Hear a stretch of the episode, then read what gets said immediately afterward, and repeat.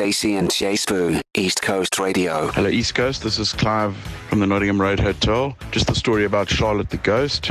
She's been around since the 1890s and she seems to have stepped up with time. She's never left us. We have various sightings and guest involvement, and that people have had their bags unpacked They've had their clothes rearranged in their cupboards. We've even had a face cloth put back on a pillow that was never there. We've had Ghost Hunters International come out and do a documentary on Charlotte just to see what they could pick up.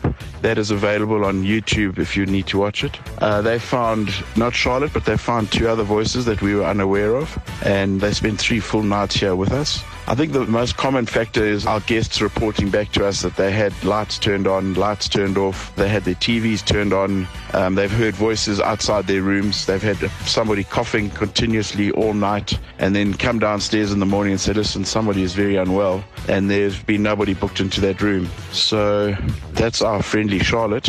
The story of Charlotte goes that she lived at the hotel during the Anglo-Boer War and fell in love with a soldier on his way up to the battlefields. And at that stage, the main form of transport was the railway line, and the railway line runs right next door to the hotel.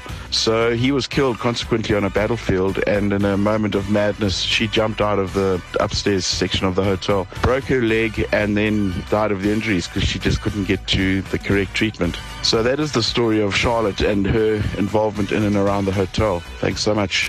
To listen to these moments and anything else you might have missed, go to ecr.co.za and on podcasts.